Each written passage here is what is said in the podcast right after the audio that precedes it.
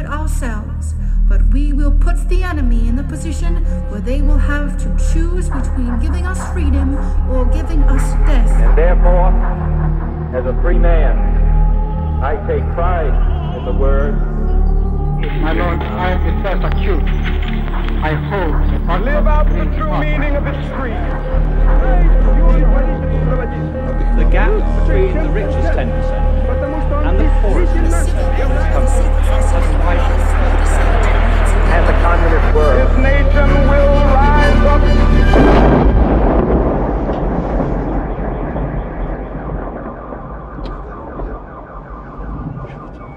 Hezký den, vítejte u dalšího pokračování podcastu Kolaps, který pro internetový deník Alarm.cz připravují Jan Bělíček a Pavel Šplíchal. Eh, Dnešní díl našeho podcastu vám přinese to, co vám žádné jiné české podcasty nepřinesou, a to hluboký vhled do mezinárodního dění. A tentokrát budeme sledovat výsledky brazilských prezidentských voleb a budeme se bavit o dynamice brazilské politiky a společnosti obecně. Ještě než se ale přesuneme s naším hostem do Brazílie, musíme vám připomenout to, co většina z vás už dávno, dávno ví, a totiž to, že tento podcast vzniká jen a čistě výhradně díky podpoři ze strany našich posluchačů a posluchaček. Alarm je z 80% financovaný svými čtenáři a čtenářkami, což je na české mediální scéně unikátní a moc vám za to děkujeme. Tato podpora nám vytváří stabilní zázemí a my třeba díky tomu s Honzou můžeme i nadále pracovat na přípravě nových dílů Kolapsu. Pokud mezi přispěvatele a přispěvatelky Alarmu ještě nepatříte, ale podcast Kolaps pravidelně posloucháte, popřemýšlejte nad tím, jestli náš projekt nechcete podpořit. Alarm vytváří svůj obsah zcela nezávisle na penězích oligarchů, mocných a bohatých a chceme, aby takový zůstal navždy. Bez vás to ale nepůjde. Tak. A teď už zpátky k našemu mezinárodně politickému dílu podcastu Kolaps. V jedné z největších a nejdůležitějších zemí světa, v Brazílii, nyní probíhají vele důležité prezidentské volby, v níž se utkává poměrně to se ještě k tomu se možná ještě dostaneme, poměrně radikální levice s radikální a rozhodně velmi konzervativní pravicí. Do druhého kola totiž postoupili někdejší prezident Luis Inácio Lula da Silva a aktuální brazilský prezident Jair Bolsonaro. Ta dynamika jejich souboje je dost zajímavá a my máme s Pavlem to štěstí, že se na to vše můžeme teď zeptat jednoho z největších expertů na Latinskou Ameriku u nás, protože do studia Mr. Wombat za námi dorazil Radek Buben, působící na Pražské filozofické fakultě na středisku Iberoamerických studií. Takže ahoj Radku a vítej u nás v Kolapsu. Ahoj, děkuji za pozvání. Uh, jak ty vlastně hodnotíš zatím ty výsledky uh, brazilských, nebo prvního kola prezidentských voleb Brazílii? Uh, mě v osobní korespondenci si psal, že to je masakr. V čem je to masakr? Co je na nich tak překvapivého? Tak tam je těch věcí je spousta. Jednak ten výsledek jsme úplně nečekali díky tedy chybám zjevně v, ve volebních průzkumech v Brazílii. Nečekali jsme tedy to, že by Jair Bolsonaro byl tak blízko Luli.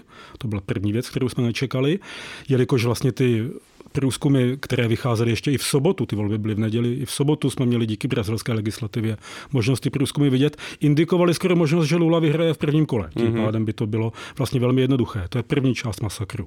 Druhá je, že v podstatě uh, Bolsonárova strana, liberální strana, což je mimochodem velmi špatný název s ohledem na jeho politiky, ale jako vidíme v Brazílii, ty názvy těch politických stran to jsou opravdu jenom značky, to ne, nemá nic, uh, žádný vztah vlastně k těm jejich konkrétním ideově politickým obsahům. Ale že tedy jeho strana je nejsilnější v brazilském kongresu, má 99 míst mm-hmm. z více jak 500 a ta strana pracujících vlastně jeden z hegemonů uh, brazilské politiky jich má pouze 68. A obecně ten kongres jako takový je velmi pravicový, velmi konzervativní, spíše bychom měli pojet neokonzervativní. To jsou radikální konzervativci, ne konzervativci starého tedy typu. Takže i kdyby Lula vyhrál, za tedy na konci tohoto měsíce, tak stejně bude čelit velmi jednak fragmentovanému, ale jednak velmi opozičně naladěnému kongresu. Mm-hmm. A jak si vykládáš to, že se ty výzkumy tak lišily od toho výsledku? Těch, tedy, těch tezí je několik. On jednak sám Jair, Jair Bolsonaro tvrdil celou dobu, že je to sfalšováno. A v podstatě tento výsledek mu dává jakoby za pravdu a jemu to bude pomáhat v tom druhém kole. On mluvil o tom, že vlastně ta hlavní brazilská pověsme tedy agentura, co se zabývá veřejným míněním, datafolia, v podstatě tedy doslova e, přiloženo je to vlastně papír z daty, v podstatě bude poražena takzvaným datapovu, daty těch lidí, že tedy data povu hlas lidu porazí tuto agenturu. Tak a tohle, tohle on jo. hlásal, jo? Ano, to je, jeho, to, je, to, je celou dobu, to je celou dobu jeho jakoby vlastně teze, že se proti němu v podstatě spikl a teď jako co on teda tvrdí, že establishment, což úplně není pravda, jak uvidíme. On je establishment. A brazilský establishment, ten historický, taky je do značné míry na jeho straně, ale to je ta klasická vlastně strategie těchto populistů hmm. od Trumpa až po až po v podstatě eh, další jako politiky tohoto typu. Ale on tedy, to je jedna, jedna z těch tezí, že to bylo sfalšováno. Tam spíše jinou věcí je, že jednak existuje eh, určitá obava jistých lidí prohlásit, že volí Bolsonára. On stále není salonféhy v jistých kruzích. Hmm. To je jedno z vysvětlení. Další vysvětlení tedy je, že došlo k proměně eh, mezi lidmi, co, eh, mezi volením lidí, co tvrdili, půjdu volit a budu volit toho, že tito lidé nakonec nešli a naopak šli ti nerozhodnutí, kteří nebyli započítáváni do těch jistých výsledků. To je asi jako pověsme pravděpodobnější vysvětlení. No a to poslední je ta samotná kampaň. Do poslední chvíle, podívejte se, jednak Bolsonaro, jak uvidíme, asi uvidíme, dal Brazilcům větší sociální dávky v krizi, než jaké kdy dal Lula. To je první věc.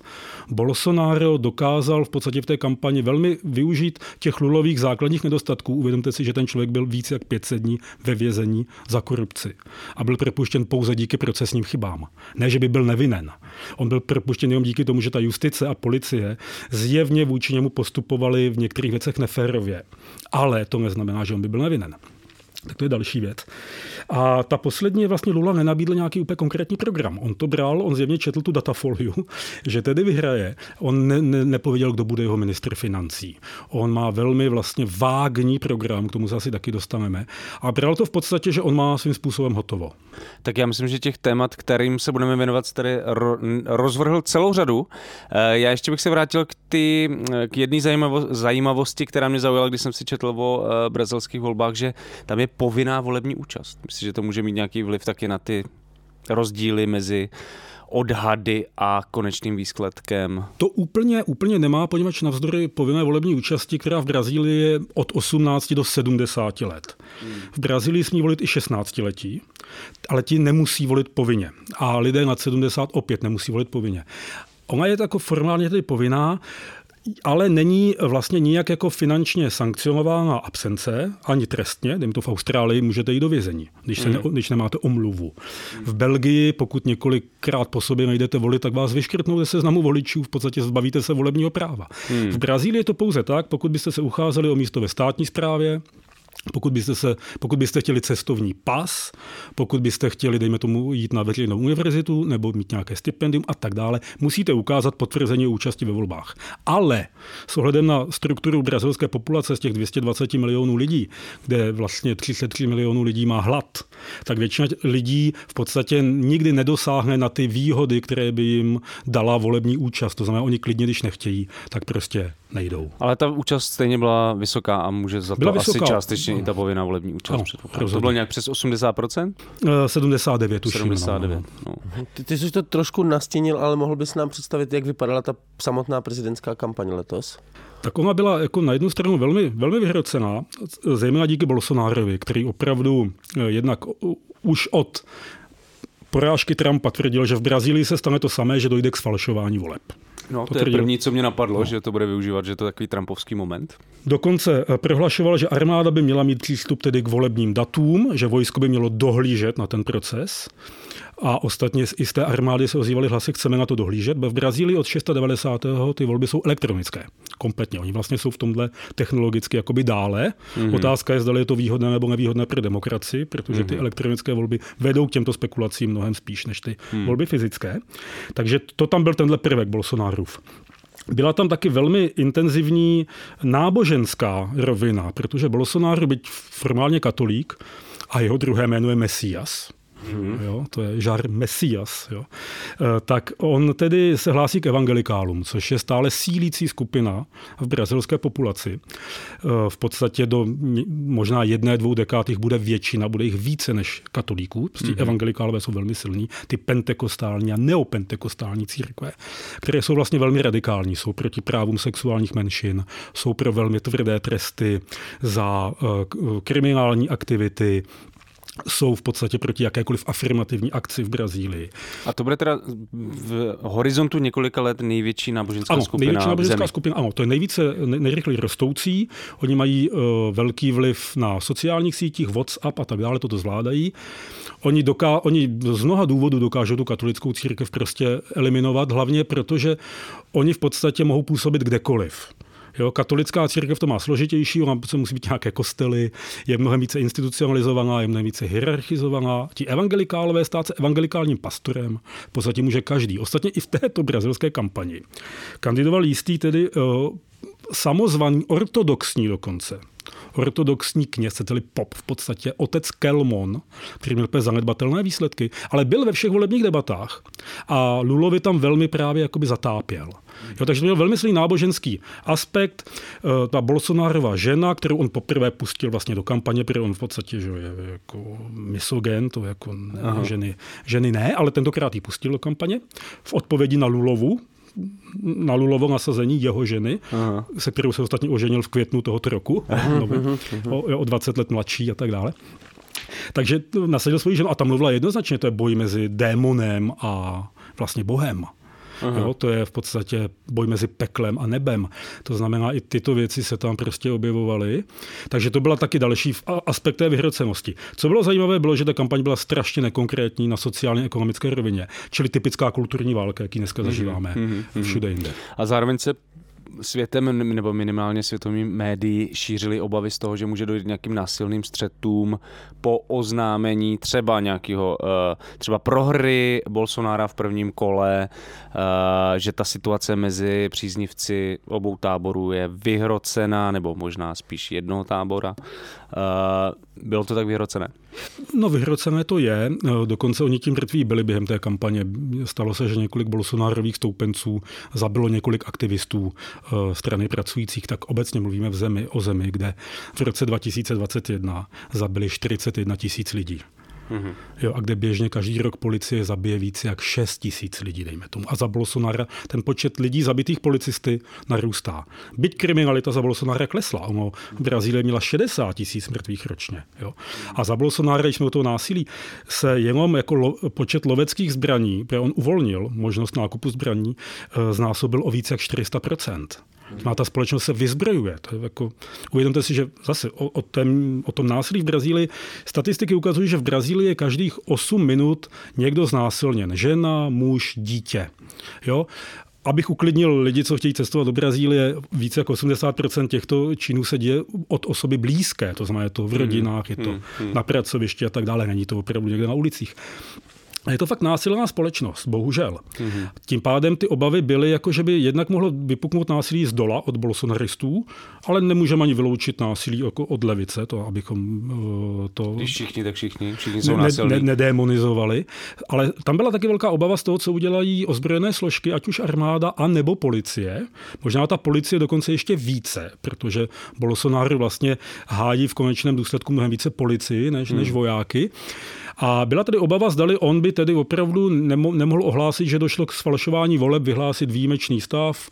A udělat nějaké další kroky. Já to nevidím jako vůbec pravděpodobné, mm-hmm. ale tyto obavy jsou, Bolsonaro to naznačoval a jako míra zapojení vojáků v jeho administrativě obecně, ať ve vládě nebo ve veřejné správě, v diplomaci a tak dále, je větší, než jaká byla za vojenského režimu v Brazílii. Mm. Tam bylo víc civilistů na těch funkcích, než je teď.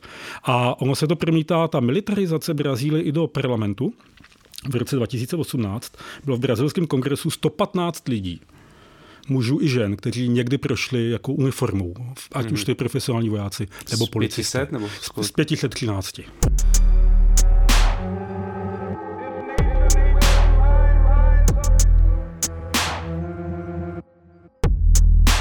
A, a, co, a my jsme hodně mluvili zatím o Bolsonárovi, ale vůbec o Lulovi, tak s čím on šel do, do těch voleb? Jednak co si od toho sliboval, ale hlavně co nabídnul Brazilcům tam jsou, tam jsou dvě věci. On jednak, on jednak šel dělat vlastně jakýsi politický reparát, protože on v podstatě tvrdí, že kdyby v roce 2018 nebyl podle něj neprávem odsouzen, tak by kandidoval a Bolsonaro by porazil. Což jako je lehce pravděpodobné, ale není to nic jistého. Ostatně i tyto volby ukazují, že to jisté není. Na druhou stranu Lula nikdy nevyhrál v prvním kole. Jo, to je ale Lula šel do těch voleb s tím, že on tedy v podstatě jakoby spasí Brazílii, že eh, jednak eh, obnoví její jako váhu jako důstojné země. To znamená, on se postavil do vlastně úlohy ochránce demokracie.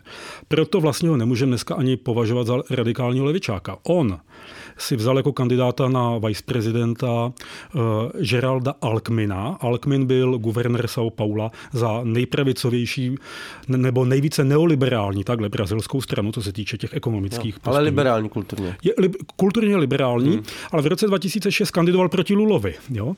A v roce 2000 18, když kandidoval Alckmin neúspěšně znovu proti Bolsonárovi a jiným, tak pověděl, že vlastně za všechno v té zemi může Lula, že Lula je důvod těch problémů, že bez Luly bychom nebyli tam, kde jsme. A najednou jeho kandidát na viceprezidenta. No Lula chtěl uklidnit. Brazilské podnikatele to se mu do značné míry povedlo. Chtěl vlastně uklidnit ten ekonomický establishment, protože Bolsonaro na rozdíl od Trumpa volí více bohatí a vzdělaní Brazilci, než uh-huh. chudí a nevzdělaní. Jo? On oslovoval ten establishment. Ale v podstatě byl velmi velmi nekonkrétní. On jsme pověděl několik věcí, které měly hlavně uklidnit Mezinárodní fórum, co se týče Amazonie. To znamená, že obnoví kontrolu toho prostoru, Uvědomíme si, že eh, mezi roky 2020 až 2021 bylo vypáleno nebo vykáceno 13 tisíc kilometrů čtverečních brazilského pralesa. Vezměte si to ve vztahu k velikosti České republiky, to je nějaká pětina, šestina. Hmm. Česka prostě zmizela. Jo, a blížíme se tomu bodu, který klimatologové označují za zlomový. Tak on, to byl jeden z jeho bodů. Ale současně taky tvrdil, že bude podporovat těžbu a industrializaci Brazílie, protože Lula vlastně na rozdíl od Bolsonára není úplně mluvčí těch agroexportních zájmů. Lula je prostě průmyslový prezident, industrializační, pro nějakou autochtonní brazilskou ekonomiku, zatímco Bolsonaro byl klasický liberál, prostě vývoz dovoz. A když jedou potraviny, tak pojedeme potraviny a budeme vypalovat prostě brazilskou, co, co půjde. Protože za to dostaneme peníze od Číňanů a tak dále. Velmi jednoduché, velmi jednoduché uvažování. Takže Lula si, jako sliboval toto. Současně Lula slíbil takové věci, že zajistí snížení samé cen, velmi že obtížná věc, dneska Brazílie má nějakou 9% inflaci, že tedy zajistí, a to šlo hodně proti tomu environmentálnímu programu, jo, že zajistí, aby Brazilci měli možnost jíst mnohem více hovězího Jo? Hmm. Že to prostě nesmí být symbol bohatství, ale že to má každý Brazilec má nárok na, na hovězí, což zase šlo úplně proti, to jo, proti tomu současnému ekotrendu. A to má nějakou symbolickou hodnotu? Má, má, má, ano. V Brazílii má opravdu jako udělat si jako čurasko, tedy opravdu jako grilovat to, to je v Brazílii jako symbol nějakého blahobytu. A ty jsi mluvil o tom, že nemůžeme ho momentálně považovat za radikálního levičáka. Byl někdy Lula radikálním levičákem? Jaká Pod, je to jeho historie? Podle mě ani náhodou. On byl ve svém mládí, nesporně, Eh, to, zejména na konci 80. let, kdy kandidoval poprvé, on poprvé kandidoval na prezidenta v roce 89. A kolik mu hmm. bylo? Tehdy mu, dneska je mu 76, tak nechme 36. Něco, no, výborně, tak, něco takového. To já bych, ne, to já bych, 34. To já bych tedy nespočítal, děkuji, gratuluju. Tak tam tedy... Doufám, že to je správně, ale jako možná je to špatně. Nevadí, možná je to 40. Laskaví posluchači si použijou kalkulačku. A, a, te, a tehdy byl líčen jako bezmála agent Sovětského svazu. Tehdy v podstatě ten brazilský establishment dělal všechno pro to, aby nevyhrál, proto vyhrál vlastně tehdy velmi neoliberální kandidát Fernando Collor de, de Melo, kterého potom kongres odvolal jo, za nekompetenci v podstatě za korupci ale ten tedy eh, Lula v tomto období asi byl radikálním levičákem a on vždycky symbolicky se hlásil k těm jakoby symbolům latinskoamerické a světové levice. Foro ze São Paula. Mm-hmm. Na tom velmi aktivně působí k hnutí bez zemků. Mm-hmm. Jeho strana pracujících vlastně opravdu jako nejmasovější politická strana v Brazílii, co se týče členské základny a nějakých ideí a fungování, tak měla velmi blízko k tomuto hnutí. Opravdu je to obdivovatel Fidela Castra, respektive stýkal se s Fidelem Castrem, hlásil se k němu, hlásil se k Hugo Chávezovi, eh, dodnes hájí Daniela Ortegu v Nikaragui. Mm-hmm. Budeme-li to brát jako levicový postoj, ten postoj k válce k Ukrajině, tak i tam on, dejme tomu, rozhodně nezdílí ten západní pohled na tu válku. A to ani Bolsonaro tedy. Jo? To je, je to pohled jihu v podstatě. Ten jich má v tomhle docela, docela jako jiný vyvažující pohled, že to vidí jako nějakou, nějakou, nějaký prostě mezistátní konflikt o území. Ne jako, jak to vidíme my, jako v tom vidíme hlubší, hlubší věci.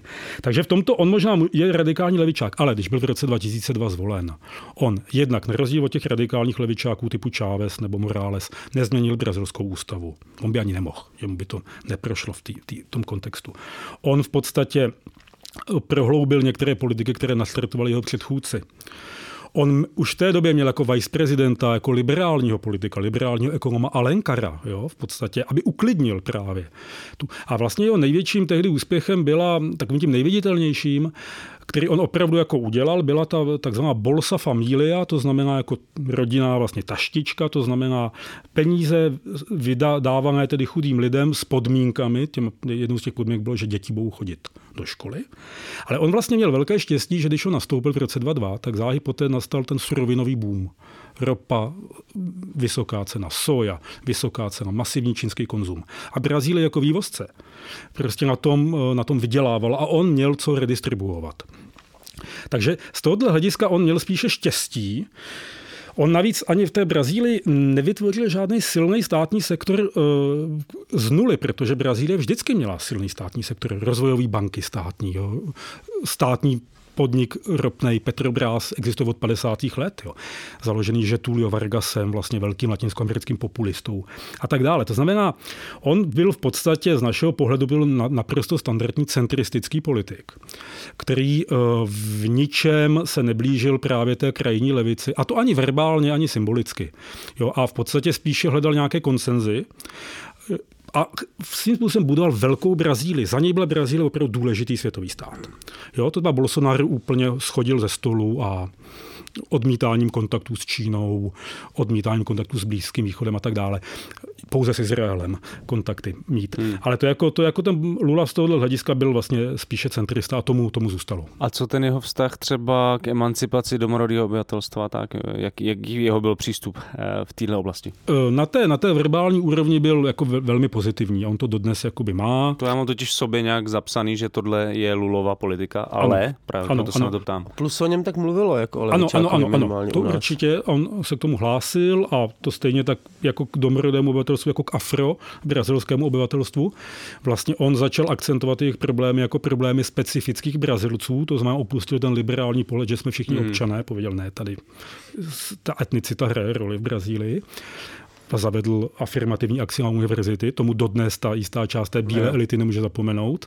Což je asi důležité u té Brazílie říct, že tam je vlastně velký, velká část jako afro, jak se říká, afrobrazilců. Ano, afrobrazilců po Nigerii je to nejvíce vlastně černošská, chcete-li, země na světě. Takže je to snad polovina obyvatelstva? V podstatě polovina obyvatelstva. Takže 100 milionů. On je vždycky, ano, on je vždycky v té Brazílii problém s tím takzvaným kolorismem, protože jsme, spousta těch lidí jsou mulati, no, no, no. mestice a tak dále. A tam záleží, že oni se budou definovat. Ale za těch vlád PT a obecně v posledních letech se zvyšuje počet lidí, kteří se identifikují jako tmavší, že se za to nestydí. Vždycky to bylo tak, že člověk se chtěl považovat za světlejšího.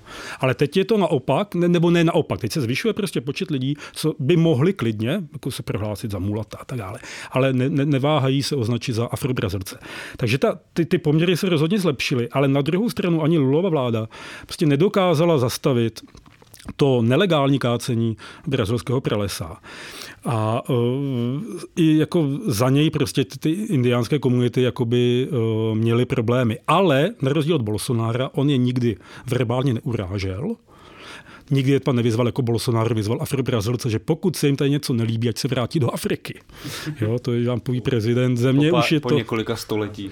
Ano, ano, tam jeho rodina je z Itálie původem a je v té Brazílii mnohem menší dobu než většina těch, no. těch bývalých otroků. Jo? A tak dále. Takže tyto věci se tam děly. Ale jako na té faktické, na té faktické rovině jako zůstávala spousta problémů. To rozhodně i, i pro to indiánské obyvatelstvo, ale nikdy, nikdy to nebyla tahle míra ofenzivnosti jako za Bolsonara. Já eh, bych jenom zmínil to, co, co se fakt eh, velmi často eh, kolem těch prezidentských voleb zmiňuje a to, že jsou to taky volby o osudu amazonského pralesa. Uh, mě by zajímalo, jestli můžeme třeba nějak rozplíst, co to znamená, jak třeba uh, výsledky voleb můžou uh, ovlivnit Amazony a co nabízí v tomhle ohledu jedna a druhá strana.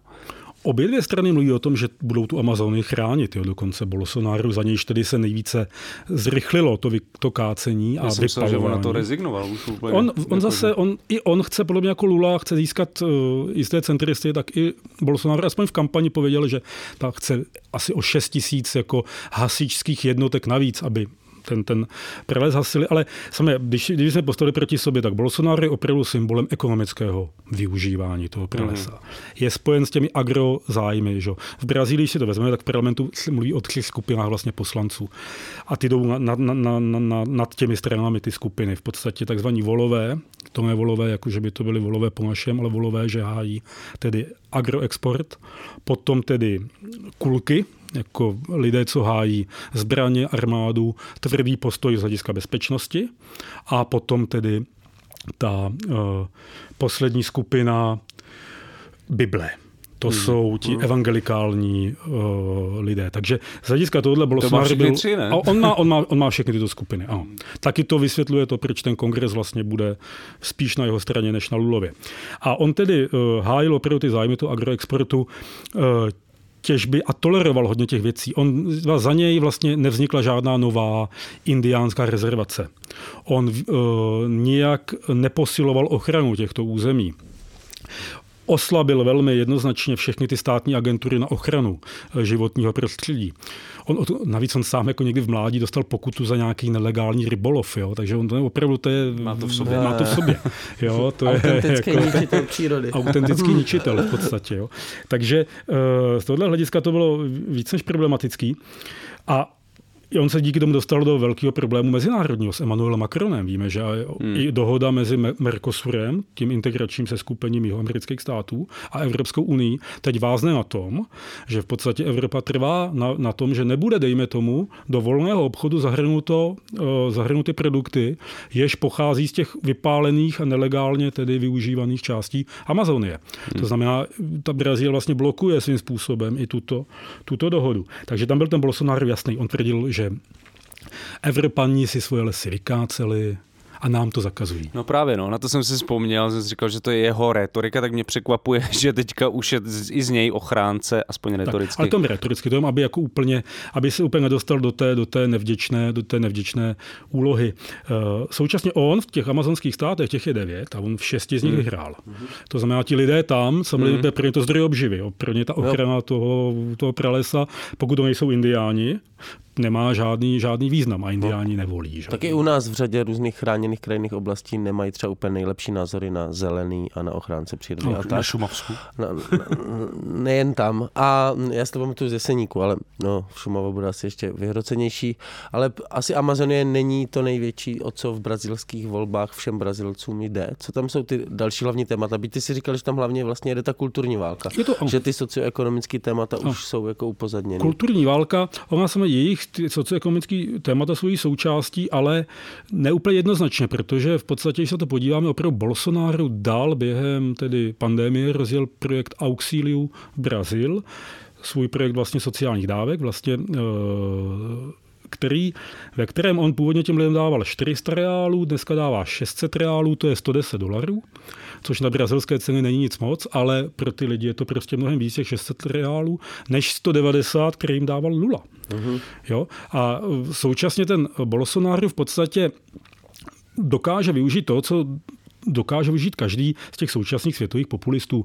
A proto bych ostatně s tím pojmem populismu za stolik nepracoval. Oni využívají vlastně toho, že v těch společnostech se objevilo úplně nové společenské štěpení, velmi hluboké, které není jenom důsledkem toho, že nějaký demagog svolá lidi a nějak je zmobilizuje. Naopak, oni často lidé čekají. Ty zmobilizovaní lidé čekají na toho demagoga a toho se pak chopí.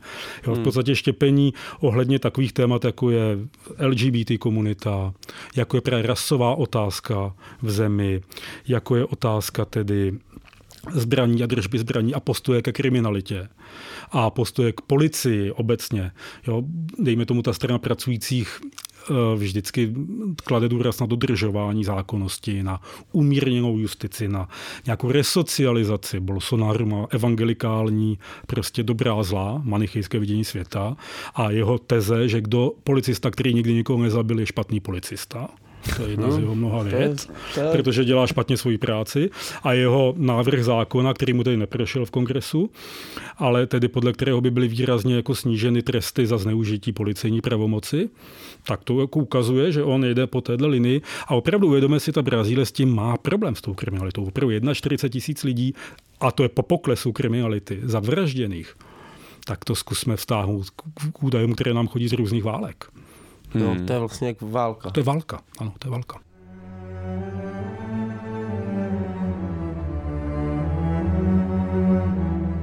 Tento podcast vzniká jen díky příspěvkům od vás, našich čtenářů a posluchačů. Podpořte jeho vznik v naší stálé kampani na Darujme.cz. Odkaz najdete v popisu každého dílu.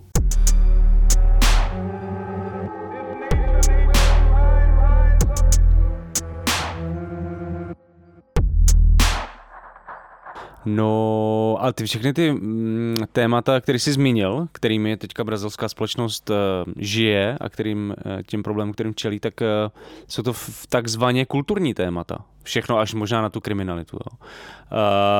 Vždycky je tady takový ten názor, že musíme, teda možná, že to řešení jako na té socioekonomické úrovni a že pak ty kulturní odli- odlišnosti zmizí. Dokážeš si představit, že by to mohlo být takový scénář i pro brazilskou společnost, nebo ty kulturní témata jsou teďka number one? Myslím, že v daný moment jsou jako tím hlavním, respektive jsou tím hlavním, eh, čím ta jakoby, eh, společnost je krmena a čím ona současně nakrmuje ten systém. Jsme v reálu opět je v té Brazílii sociálně-ekonomický problém hlavní, jistě. Jako, a je to i vidět podle těch výsledků voleb, když jsme se na to podívali, tak Lula vítězí na nejchuč, nejchudších částech, to znamená na severovýchodě země, což je výrazně afrobrazilská zóna, je to ta bývalá koloniální zóna, kam byli vozeni černí otroci, kde byly plantáže a tak dále. Bolsonaro vítězí tedy na jihu země, v São Paulo a tak dále, v těchto velkých státech a pak v té Amazonii. A vítězí tedy tam, kde v podstatě je ten život jako jednodušší, kde jsou právě silné ty zemědělské zájmy a tak dále. Takže je tam to rozdělení v podstatě. Čím jste chudší, tím pravděpodobněji volíte Lulu, čím jste bohatší, tím pravděpodobněji Bolsonaro, čím jste tmavší, tím pravděpodobněji Lulu a tak dále. Jediný tam rozdíl je, a toto právě nabourává všechno, to je ten kulturní, to jsou ti evangelikálové, protože hmm. Bolsonaro v podstatě získává jako jeho hlavní zásobárna hlasů jsou evangelikálové, což může být každý. A v podstatě ty evangelikální církve dokáže vysvětlit i těm chudým, tmavým obyvatelům, že v podstatě ten Lula je ten ďábel skorumpovaný. My taky musíme na to Lulu hmm. se podívat, že hmm. on to je opravdu... Odsouzený vlastně nechci tady jako citovat klasika, že je to symbol korupce, ale, ale on opravdu, jako spousta jeho spolupracovníků blízkých skončila ve vězení, jako šéf jeho prezidentské kanceláře Dirseu, jo. On uh, skončil ve vězení. On ve svém prvním mandátu prezidentském a v tom druhém taky, on uplácel poslance, aby vůbec hlasovali pro vládní návrhy. Což je pravda, že vyvolává ten brazilský systém. Ten parlament je fragmentovaný, tam je hmm. více jak 20 politických stran vždycky. Eh, ty poslanci jsou nedisciplinovaní, takže on pak musel uplácet nejprve ty opoziční a takové ty nevyhraněné. A pak se ozvali jeho vlastní a my co? Jo. Tak se zavedl systém takzvanou mensalau, jako měsíčného, prostě kapesné. Jo, jo. Jo, a ti lidi dostávali pravidelně prostě úplatky. A nemluvě tedy pak o vyvádění peněz ze státní společnosti Petrobras, a o tom, jak on domlouval různě její kontrakty po světě, no ale pak hlavně stavební firma Odrbrecht, Odrbrecht je stavební firma, která v podstatě dostala do vězení nebo k soudům na většinu nebo podstatnou část latinskoamerických politiků. Od Mexika opravdu po, po, po Argentínu tato stavební firma, které Lula otvíral cestu na těch podnikatelských misích, uplácela politiky za stavební zakázky a tak dále a byly to obrovské skandály, nejvíce to zasáhlo Peru, ale jako ve spoustě zemí to mělo obrovský jako dopad a to je vlastně spojeno s Lulou. A tohle ten Bolsonaro dokázal a ti evangelikálové radikálové dokázali těm lidem povědět, podívejte se, vaše děti se budou ve škole učit o několika pohlavích, budou z nich dělat homosexuály, jsou úplatní, tvrdí, že my jsme nedemokraté, ale oni podporují diktátory, jako je Ortega a podporovali Castra a Chávez a podívejte se, kde je ta Venezuela. Udělají z nás novou Venezuelu, což tvrdí Bolsonaro, který e, současně Cháveze v roce 98 uvítal. Jo. Pověděl, že se těší, že někdo takový se dostane do Brazílie. Voják vojákovi rozumí. Hmm. Hmm. A, a když, když byl před čtyřma rokama Bolsonaro zvolen, uh, tak já jestli tam jsou čtyři roky, není tam pět? Ta, Eh, čtyři leté čtyři, období. uh, tak se o něm, já jsem ho předtím samozřejmě neznal, že? Uh, se o něm mluvilo jako do té doby okrajové figurce vlastně té brazilské politiky, která se najednou dostala do centra a panovaly samozřejmě obavy z toho, co on provede uh, jako prezident, který si asi do velké míry nebo do část, částečně naplnili, ale za, jak, za, jak se změnila za ty čtyři roky brazilská společnost, za ty čtyři roky té jeho vlády? A naplnili se ty obavy s ním spojované? Já jenom bych začal právě s ním. eh, On to opravdu byl naprosto neznámý jakoby eh, politik, respektive takhle. On byl považován za figurku té No, brazilské Šašek, politiky jako, no. Šašek. On byl v parlamentu od roku 1990. Za tu dobu vlastně ne- nedokázal schválit jediný zákon. Je to jeden z jeho návrhů, který podal, je, že Brazilci musí povinně při hymně si dát tedy pravou ruku na srdce. Jo, tak to, to, to, takový to, Za 30 let. a takový to politik, no. Uh, prosil spíš jakoby urážkami, vlastně ta nejtvrdší byla, když během odvolávání prezidentky Jilmy Rousseff v roce 2016, tak každý ten poslanec a jmenovitě se hlasovalo. A oni tam z nějakého důvodu začal každý ten svůj hlas někomu věnovat nebo někomu poslal nějaký vzkaz. A Bolsonaro věnoval ten svůj hlas v podstatě uh, důstojníkovi armády, který mučil tu Rusefovou, když ona byla uh, jako účastnice levicové gerily za diktatury ve vězení. Vůbec neváhal toto, toto udělat. Bol, ty, ob, obecně ty bolsonarizmy, to bychom byli dlouho, kdybychom no. jako uváděli. Ale tam to vůbec ta návaznost na tu chuntu, ne? Nebo na tu On, vojenskou... on je mladší mnohem, on, on v podstatě je z té generace už po, po těch vojenských vládách, ty končí v 85. On byl tehdy mladý důstojník letectva, ale on se zúčastnil v 70. letech bojů proti levicovým gerilám. On to tak různě upravoval od takové té, že tam byl až po to, že tedy tam byl velmi aktivní. Ale on byl jako, pak se, dostal eh, vlastně eh, do, na úroveň tedy eh, vyššího důstojníka a v 88. byl ale z armády vyhozen. Protože on tehdy napsal článek, že tedy pokud nebudou zvýšeny platy, takže by měla armáda provést státní převrat. A tehdy byl vlastně ten za nedisciplinovanost, že to si nemůže důstojník dovolit, byl z armády vyhozen, takže on vlastně byl super arbitrován. Jako, jo. A na druhou stranu, ale on tehdy, eh, byť ho ti generálové vyhodili, tak myslím, že s ním vlastně souhlasili. Jo. To je takové to, že... Jo, Tak všichni chcou vyšší plat. všichni chtějí vyšší plat. No. Ale zároveň podle toho, co jako tady zmiňuješ za ty jeho výroky, tak působí jako takový Trump na steroidech. Jakože to je vlastně... Ano, ano, on se mluví o tropickém Trumpovi někdy. V podstatě Trump ho, Trump ho explicitně podpořil. Trump No, pověděl, jako to je... Takže je to podobný styl, akorát, že on to ještě schopný vyhrotit vlastně i víc než ten Trump. Mnohem víc je to samozřejmě dáno tím, že celom on, eh, Trump je nějakým způsobem vázán aspoň tou mm, republikánskou stranou bytí v podstatě ovládl. Taky jsme nikdy nečekali, Hmm. že republikáni půjdou takhle na ruku. Ale Bolsonaro v podstatě do té politiky vstoupil bez partaje v podstatě. On tam vstoupil jako, v té době byl člen sociálně liberální strany ostatně. Jo. Ten fakt, mm. myslím, to jsou to názvy, jo, což je jedna z nejradikálnějších konzervativních stran v, v Brazílii. A má tenhle název.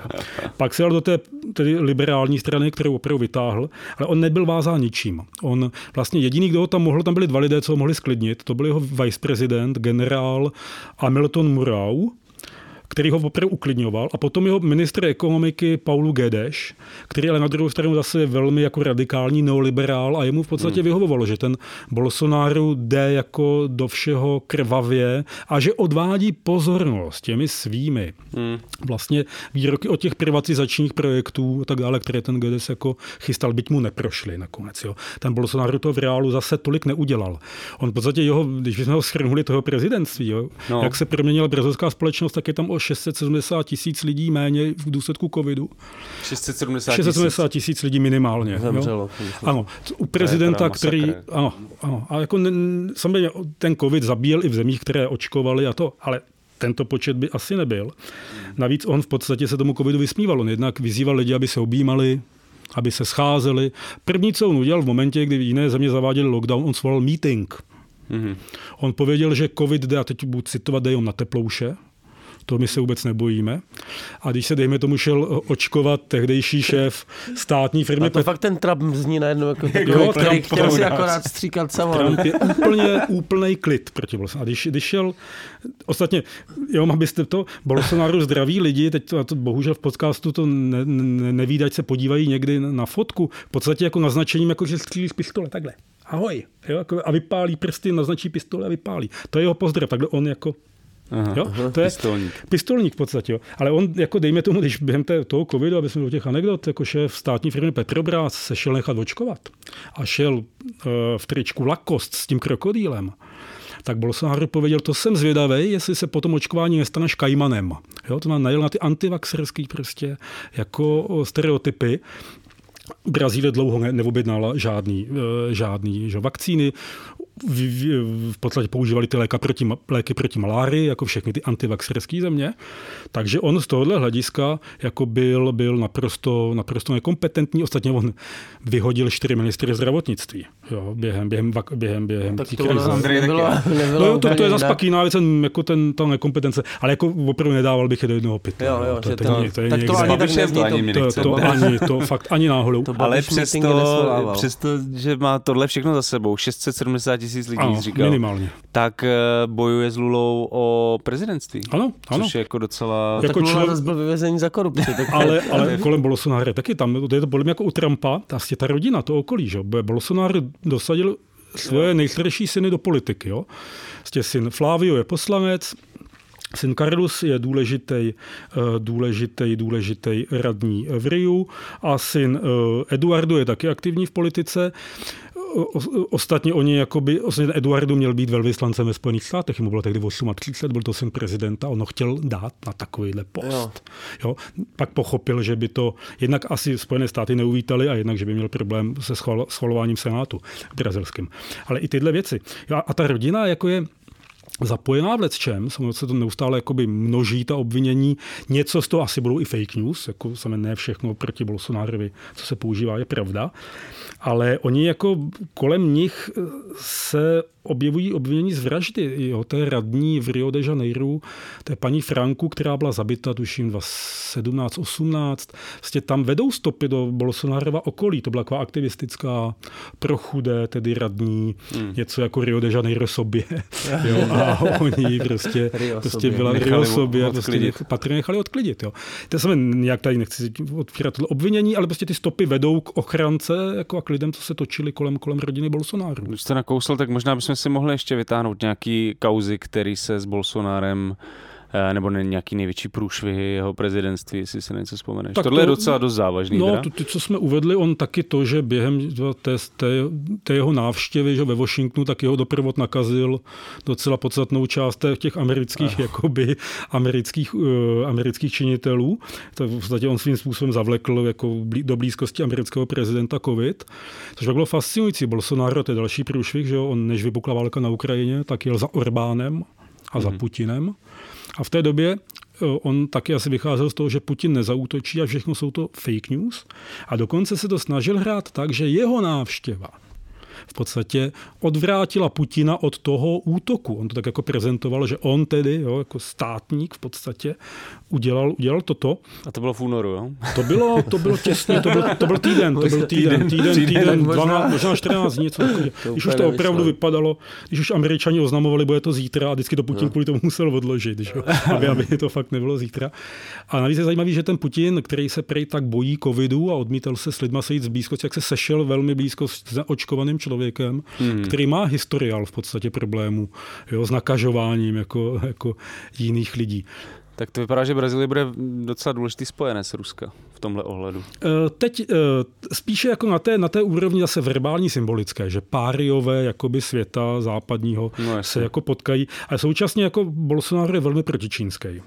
On Mhm. má, on jako ta jeho xenofobie a ten jeho vlastně Nekompromisní. occidentalismus, v podstatě on se považuje za ten pravý západ, že on je ještě ten neskažený západ. Jo, takže trochu jak východní Evropa v tom. Svým způsobem, ano, ano, on, proto on s Orbánem by si sedli, jo, že v podstatě my jsme zůstali tím západem, oni se posunuli. Jo, Ale ve že už to není zdravý. Jako Ale ve skutečnosti to znamená, že jsou jakoby bílí a konzervativní. Jo, a nejsou američani a ani francouzi. Ano, ano, nepodlehli těmto, těmto vlivům a nezbláznili se takzvaně, jo. nezešíleli. A ještě bych eh, rád vypíchnul z toho Bolsonárova eh, prezidentství jeden důležitý aspekt brazilské politiky, což je uh, boj proti chudobě, což se zda, jestli tady na tomhle poli něco dělal. To on tam právě jako opravdu zavedl. o těch dávkách. Ano, ano, toto zavedl. A, To stačí. Jo. Ano, ano, a A současně... to 30 milionů hladový, ne? Ano, ano, ano, tam, ano, tam 30 milionů lidí opravdu má hlad. Současně eh, ten počet chudých narůstá.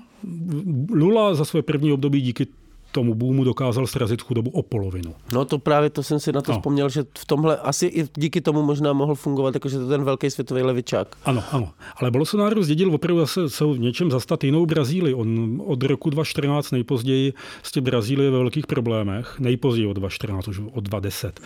Skončil ten surovinový boom, ceny klesly surovin, Čína už nenakupovala tak jako extenzivně, tam ty nákupy čínský se snížily, industrializace v Číně se snížila, už vlastně proběhla, tak není nutno tolik, tolik kupovat. Navíc i zpětně na ně dopadla ta západní krize ekonomická nebo severní krize ekonomická, byť oni se jí na začátku vyhli, ten jich to tolik nezasáhlo, to byla finanční krize, ale i pak to na ně zpětně dopadlo a v podstatě Tyto, eh, tyto jakoby problémy pak zdědil vlastně Bolsonaro, který současně zdědil tu celosvětovou inflační krizi a on v podstatě má tu omluvu, výmluvu, ale do značné míry omluvu, že v podstatě spoustu těch věcí zavinila strana pracujících, která promrhala podle něj ten boom. Jo, a která rozkradla ten stát. Že prostě ovládla, ovládla ty státní firmy a z nich vyvedla v podstatě ty, ty, ty peníze. A vychází z toho, že opravdu jako ten Lula byl pravomocně jako odsouzen na v podstatě 9 let vězení.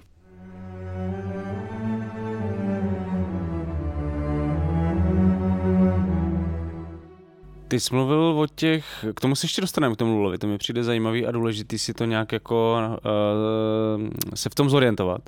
Ale ty jsi mluvil o tom, že Brazílie je strašně polarizovaná a nero, země plná nerovností.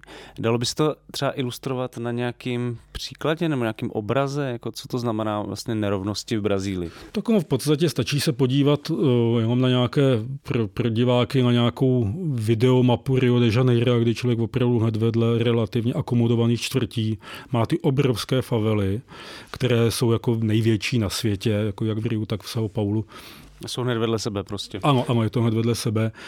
A v podstatě eh, tohle, myslím, jako ukazuje naprosto nejvíce. Ono, vždycky se mluvilo o tom, takový jako bon mod historický, že v Brazílii se dostanete během hodiny z nukleární doby do doby kamenné v podstatě. Jo? Že Mhm. jako tam ty časy se jako potkávají, ty historické velmi odlišné. Takže jako opravdu jsou lidé, kteří jako nejedí ani dvakrát denně a současně tam pak máte špičkový výzkum, máte zemi, která je vlastně velmi rozvinutá. Nepodceňovat Brazílii. Hmm. Brazílie je průkopník biopaliv, ať si o nich dneska myslíme, co chceme, ve své době to, byl, to byla inovace.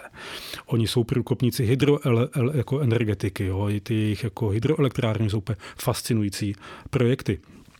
Oni jako vyrábí jako uh, letadla, automobily a tak dále. To velmi jakoby invenční země mají vynikající uni- některé univerzity, ty z nejlepších univerzit na americkém kontinentu jsou v Brazílii.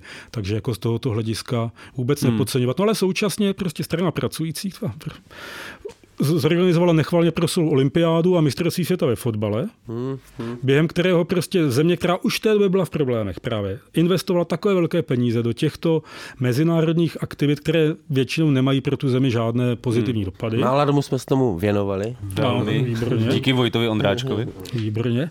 Aha, tak to si musím poslechnout. Já, jsem, no, já si to pamatuju několik paradoxů, že třeba bylo povolený pít pivo na stadionech, což je jinak v Brazílii zakázaný kvůli hroznýma zkušenostma s násilím fotbalovým, ale najednou se to muselo povolit, protože ten, ty korporace vlastně byly silnější, takže i ta Brazílie tak, musela najednou. Tak to je, ano, to je jedna z mnoha ukázek toho, pak jsme tam ty, ty stavební zakázky, že to, to betonu, kolik se prostavělo. A navíc na to mistrovství světa ve fotbale Brazílie utrpěla historickou porážku od Němců, dostala sedm gólů. Hmm, což, což Jo, to je národní trauma, jo, jako s- velmi silnou jedenáctkou, jako oni nikdy nemají slabou, ale tentokrát Hmm. Jako jí měli opravdu vynikající.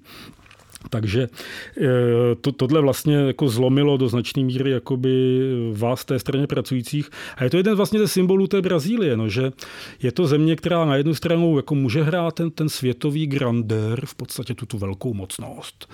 Má, je vlastně univerzálně akceptovaná, když si její bývalý ministr zahraničních věcí a pozdější prezident, velký sociolog Cardozo, pověděl, že to je nejlepší job na světě být minister zahraničních věcí Brazílie, země, která nemá žádného nepřítele. Jo, a všichni jo, mají rádi. A všichni mají v podstatě rádi. Jo. Takže tam jako těch, těch rozporů je moc, ona tak je, musím je to obrovská země, je to neskutečně obrovská země a ty regionální disparity jsou hmm. jako velké klimaticky, etnicky, ekonomicky. A to je, co se týče typu ekonomiky a tak dále. To jsou prostě to několik světů nakomponovaných do sebe. Samozřejmě není to jako Indie, rozhodně to není jako, to, to ne. Není to jako Indonésie možná ani. Ale stále v tom západním světě, chcete-li, tak je to asi nejsložitější společnost. Hmm. A já, já možná mám jenom takové svoje uh, spíš předsudky, řekněme, ale uh, takovou tu představu o té silné aristokracii, tam, která jakoby má vlastně vliv i na politiku, jsou to furt jako nějaký typ rodin, který se motají v té nejlepší, uh, v tý, mají, mají ty nej, nejlukrativnější místa ve společnosti.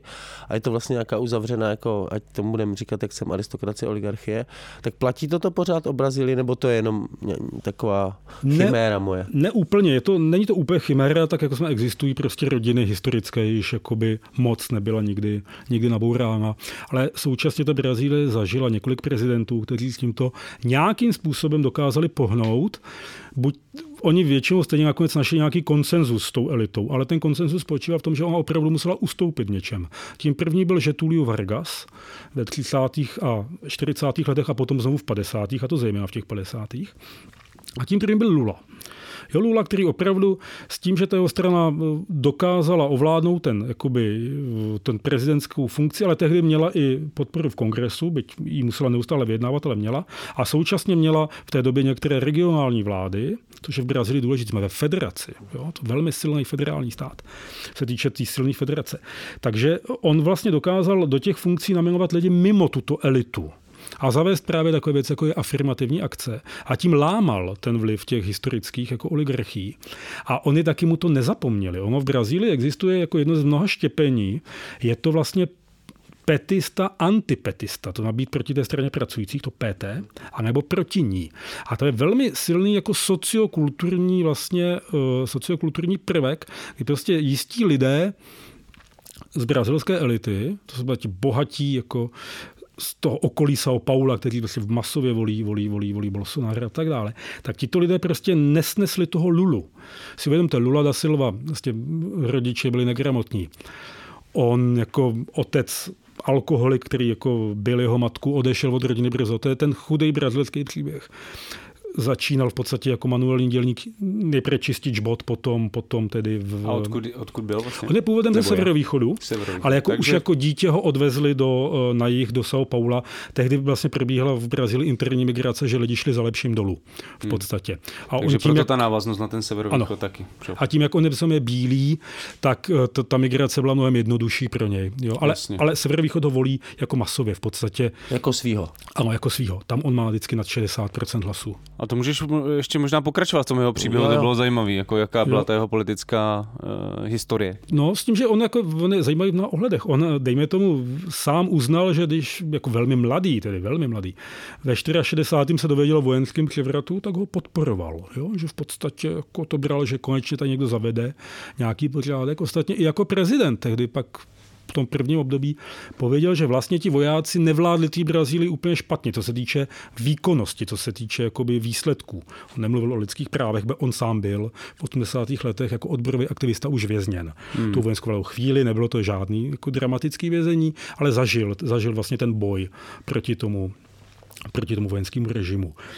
Takže je to jakoby takový opravdu ten brazilský chudej osud. Jo? Je to jako člověk eh, tohohle typu. Ten Bolsonaro rozhodně není z elity, ale tím, že opravdu ho živil vždycky brazilský stát, ať už v armádě, a nebo potom v parlamentu, tak jako má úplně jinou, jinou vizi prostě světa. A ty elity k němu mají pozitivní vztah, k Bolsonárovi?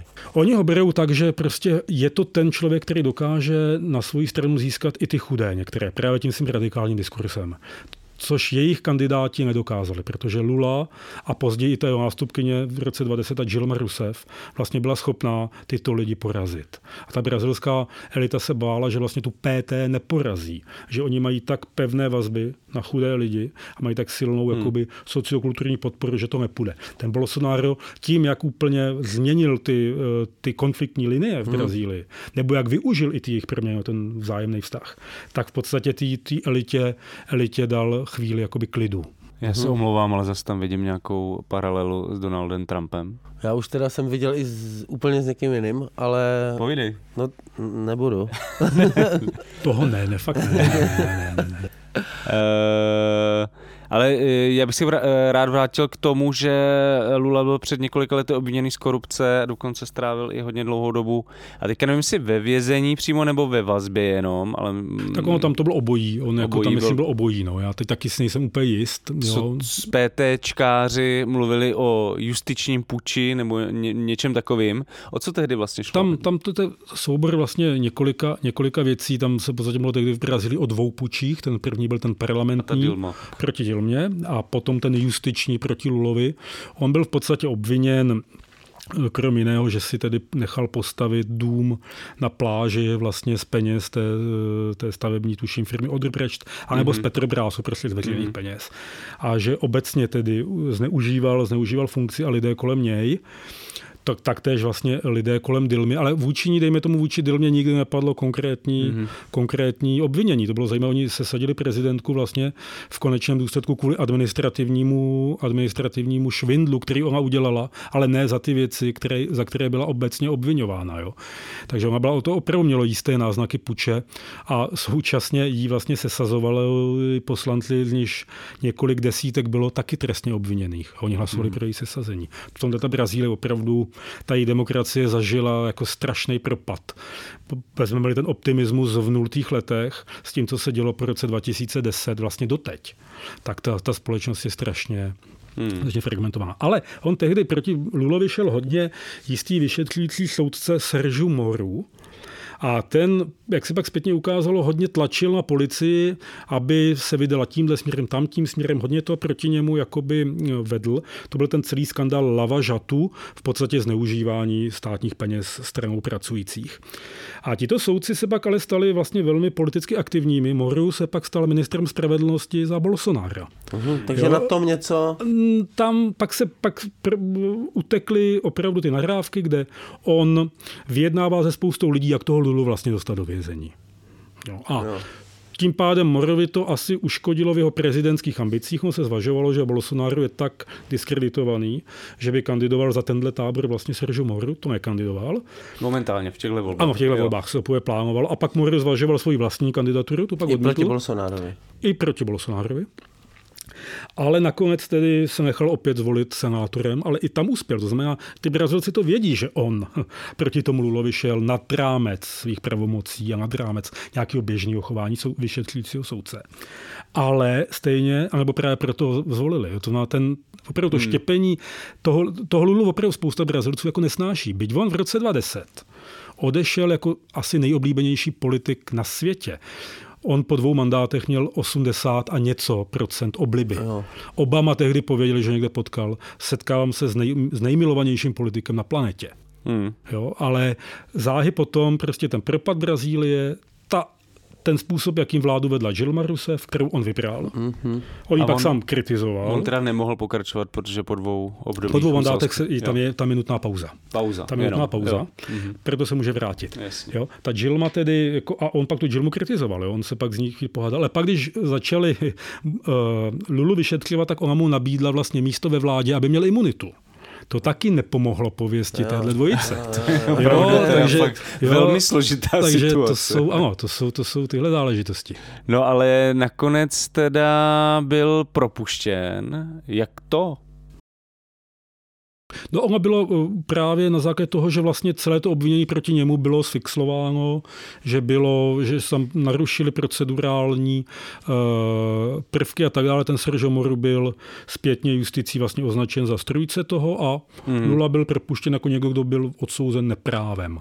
Ale jako mm, nedal bych ani náhodu ruku do ohně za to, že on něco z toho, co mu bylo vlastně vytýkáno, udělal. A jak si vlastně ty, ty už se o tom trochu mluvil, ale jak si vlastně ty kauzy otiskly do té politické kampaně, jestli eh, kromě toho mm, rámování ze strany prostě evangelíků manichejského, že prostě tady je ten satan, eh, korupčník, eh, Lula, jestli se to nějakým způsobem, protože to vlastně není úplně jako ideální situace na vedení prezidentské kampaně, jako mít to takovýhle škralou. To není, a mu to také bylo neustále v těch, těch kampaních, těch debatách a v té kampani vytýkáno. No ostatně jedné debaty se pro jistotu ani neúčastnil, pověděl, že prostě s ohledem na, na, na jiné aktivity kampaňové, takže v jedné nebyl, ale tam v podstatě zejména ti jiní kandidáti, protože vědomíme si, že tam se teď bude bojovat o hlasy minimálně dalších dvou kandidátů, jedné kandidátky, jednoho kandidáta, kteří dohromady dostali nějakých zhruba 7 milionů hlasů. A to byly, jaký, jaký typ kandidátů? Jeden byl jako vlastně ještě víc nalevo než Lula, mm-hmm. Siru Gómez, jeho bývalý ministr, eh, který už kandidoval po několikáté, kandidoval i v minulých volbách. Ostatně tehdy, v těch minulých volbách, po prvním kole, on sice pověděl, jako dal nějakým způsobem najevo, aby lidé nevolili Bolsonára, ale v den voleb druhém kole odletěl do Evropy, takže nevolil. Takže nevolil stranu pracujících a jeho kandidáta. Mm-hmm. Takže jakoby, tak to je jeden z těch hlasů. V podstatě pověsme, že to byl takový kandidát jako brazilské kavárny levicové, té jo, levicové jo. složky brazilské kavárny. Nezatížený právě korupcí. Uh, politik... A jak si vedl tedy kavárník? No on si vedl, on dostal, on dostal 3%. To je docela dobrý. Což v Brazílii znamená 3,5 milionu hlasů. To není špatný. No, jako, hmm. není to skoro tři, celý 3, 3, 3 miliony velkou kavárnu levicovou. Velká levicová kavárna, to bych právě nečekal. No, ale ještě, ale on už jako dneska Lulu jako podpořil do druhého kola, volte Lulu, tady v tomhle momentě, byť ho nemenoval. Pověděl, jo, vol, volte kandidáta, to neme, ani, ani to na, na jméno mu A nemohl. pak poletí do Evropy. A tou, tou druhou je eh, pravicová kandidátka, ale takové té tradiční pravice, Simon Tebet, ta získala 4,2%. A to je vyloženě kandidátka, která jakoby explicitně hájí jakoby zájmy těch agroexportérů, ale ne ve stylu po, popílíme Amazony prostě důstojně, transparentně, to tady budeme, budeme vést. Bez zase, jedno z těch štěpení v těch té kampani opravdu je agroexport versus jakoby nějaká industrializace. Mm-hmm. Minimálně na té verbální úrovni. A Lula je prostě průmysl. To je jako člověk, který má tenhle, tenhle background. Mm. Jako, jo, zatímco eh, ty ti bolsonaristi mnozí jsou ty opravdu využívat toho, té komodity, kde máme komparativní výhodu a, a tu prostě vyvážet. A ten agroexport, ty o tom často mluvíš, to, je jako, to jsou jenom ti jako nějací ti agrobaroni, nebo to je no, víc vý, vý, plan... A je, ale jejich zaměstnanci. A jejich zaměstnanci. Jejich zaměstnanci a to už je, to už je masa lidí. A tam jde v podstatě to, že Brazílie jako je důležitý vývozce, prostě jsme masa, jsme možná největší na světě, v tom objemu asi určitě. Eh, je to velmi důležitý vývozce soji, je to důležitý vývozce obilí, jsme ovoce, dneska už i vína a tak dále. A to jsou jakoby prostě důležitý produkty. A současně na to teda potřebuje ale hnojiva, že a ty dodával Rusko. Takže hmm. i tam je tahle vazba má nějakou reální základ, že v podstatě Brazílie nemůže sankcionovat úplně Rusko, protože je na něm závislá. Na druhou stranu Bolsonaro hned využil toho, že najednou paliva z, uh, hnojiva z Ruska nepůjdou, že uvolnil tedy zase těžbu v Amazonii potaše, který je velmi důležitý pro, pro tedy výrobu umělých hnojiv, tak to využil a zrušil další jako zákazy. A když jsme mluvili o těch agroexportnících, eh, nebo jak jsi to říkal, tak um, koncentrují se většinou v těch regionech eh, amazonských, nebo jako jsou rozptýlení ne, ne, ne, po oni, oni po, jsou primárně jsou na jihu, primárně jsou na jihu, ale jsme nemá, už není kam expandovat. Že jo? A ta expanze do té Amazonie jako je pro ně velmi důležitá a tam jsou taky důležitý zájmy lidí, co tam chtějí těžit. Pak jiná věc je, tam je zlato, tam jsou jako drahý a tak dále, takže tam se velmi brutálně neekologicky jako těží. Já se na to ptám, protože mě vlastně zajímá, jak to vypadá v těch, eh, v těch regionech amazonských, no. jako co tam žije za lidi, v jakých podmínkách a jaká je vlastně představa i těch lidí o tom, jak by měla vypadat budoucnost toho pralesa. No to dali najevo tím, že opravdu šest z devíti států volilo, volilo o Bolsonara. Tam je to, že jsme komplexnější tím, že ten sever té Amazonie sousedí s Venezuelou a to oni tam vlastně tu levici nemají rádi kvůli tomu, jak dopadla Venezuela a mají tam ty uprchlíky. Hmm. Jo, bez Venezuely stále ta emigrace je velká a jako je, je na severu tedy je Což na severu je obecně Brazílie. docela silný motiv teda v brazilské to je, politice. To je, další věc, to je další věc, že Bolsonaro využil těch historických vazeb uh, Luli na, na Čáveze hmm. a obecně na tu latinskoamerickou levici a v podstatě on se tím hájil, jako vy tvrdíte, že já nejsem demokrat a tady máte kamaráda diktátorů. Mm-hmm. Tady máte někoho, kdo se bavil s Ahmadinejadem, tady máte někoho, kdo se bavil s Chávezem, s Castrem, kdo se bavil s Ortegou a tak dále. Mm-hmm. Už se možná pomalu chýlíme ke konci, ale jsem chtěl ptat na, ty jsi teďka zmínil, že Bolsonaro říká, mě říkají, že nejsem demokrat. Jaký je jeho vztah k demokracii? Jak s tím operuje vlastně? Tak on se považuje za to autentického pravého, že právě Demokrata. on je ten demokrat, protože on je ten lid a on bojuje proti těm, co by chtěli tu lidovou moc blokovat. Proti tomu kongresu, který mu něco neschvaluje, byť ten kongres nikdy nevolili všichni Brazilci, kdežto jeho ano on uh, se považuje za někoho, a to je úplně tradiční ten populistický diskurs. Já bojuji proti těm menšinám, které si tady uzurpují práva, které ovládly univerzity, ovládli státní zprávu proti těm nevládkám, které by vlastně chtěli vládnout. Zatímco za mnou stojí miliony, miliony lidí navzdory pomlouvačné kampani v oficiálním tisku a tak dále.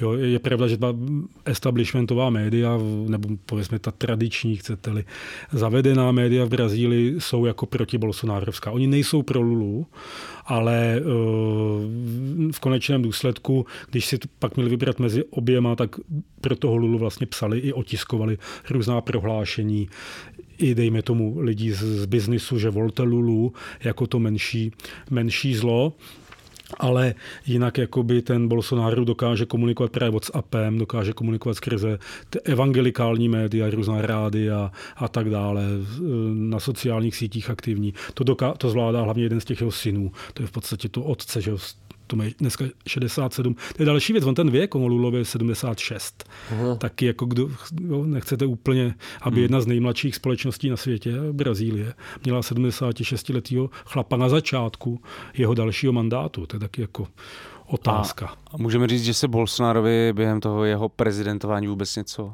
podařilo? Co byl jeho jako největší úspěch? Tak tam těch úspěchů by bylo víc. Jednak on opravdu snížil kriminalitu v Brazílii. Mm-hmm to je jako jednoznačný, ty čísla jsou. Eh, jednak eh, podle mnohých tedy eh, dokázal vlastně udirigovat tu ekonomiku ve Brazílie. Není v žádné autochtonní ekonomické krizi.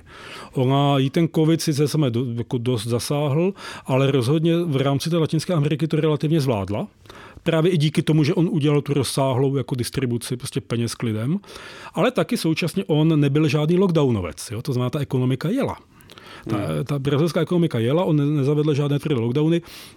Ty lockdowny, co byly v Brazílii, zaváděli spíše jednotliví guvernéři, využívali toho práva, dostali se do konfliktu vlastně s federální vládou, ale on tohle neprovedl. Takže i díky tomuto vlastně ta jistá část té brazilské elity ho chválí, že tedy donutil lidi pracovat, udržel ten trh jako v pohybu, tak to je jako jeho další jako zjevně zjevně úspěch. No a tím největším úspěchem je, že v podstatě má šanci vyhrát za několik dní druhé kolo prezidentských voleb. To mi nahráváš, protože mě by zajímalo, že si představíme tu situaci, že vyhraje Lula těsným náskokem, velmi těsným. Co by se podle tebe v takové situaci mohlo dít? Já myslím, že pokud vyhraje velmi těsným uh, náskokem, tak prostě vyhraje velmi těsným náskokem, že to nebude spochybněno nějakým způsobem dramaticky. Jistě, uh, a on vyhraje patrně těsným náskokem. A že ten Bolsonaro jistě poví, že, že proti němu se něco spiklo a tak dále, ale tím, že on a jistá část toho brazilského anti-lulovského establishmentu ví, že ten kongres v podstatě není v rukách levice a vidí, že má Lula vlastně establishmentového a pravicového viceprezidenta Alkmina, a vědí, že Lula už nebude moc kandidovat asi s ohledem na věk. Znovu byť by mohl, on má zase možná mm. na dva mandáty. Mm tak v podstatě a vidí taky, že Lula je ochoten opravdu jako vyjednávat A Lula nebude mít navíc žádné velké zdroje v rukou na rozdíl od svého prvního prezidentství. Tak ho v podstatě nechají nějakým způsobem vládnout. Myslím si, že Bolsonaro jako ty, ty verbální hrozby jsou děsivé ale eh, ne, ne, doufám, že to nezajde dál. Jsme dneska být prorokem čehokoliv, jo, je špatná. Jako, to, hmm. Taky se může stát, že on svolá svoje stoupence napadnou kongres jako v, v, v hlavním městě, podobně jako to se stalo ve Spojených státech. Hmm.